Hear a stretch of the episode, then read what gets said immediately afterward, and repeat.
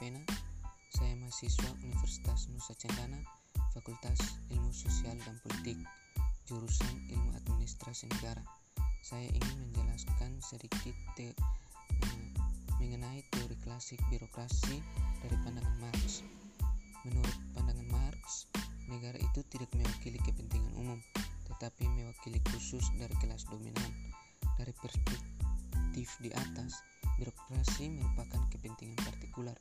Kepentingan partikular menekankan eh, perjuangan kelas atau yang dominan dan berkuasa.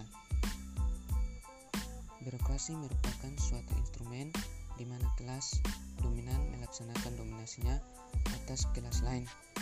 Dalam hal ini, kepentingan birokrasi pada tingkat tertentu memiliki hubungan dengan kelas dominan dalam suatu negara.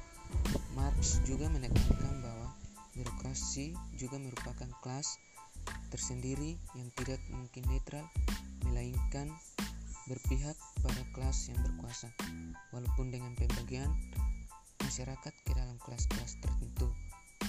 Jadi birokrasi tidak bertindak nah, demi kepentingan universal atau umum, akan tetapi kepentingan partikular yang mendominasi atas kepentingan lainnya. Sekian penjelasan singkat dari saya mengenai teori klasik dari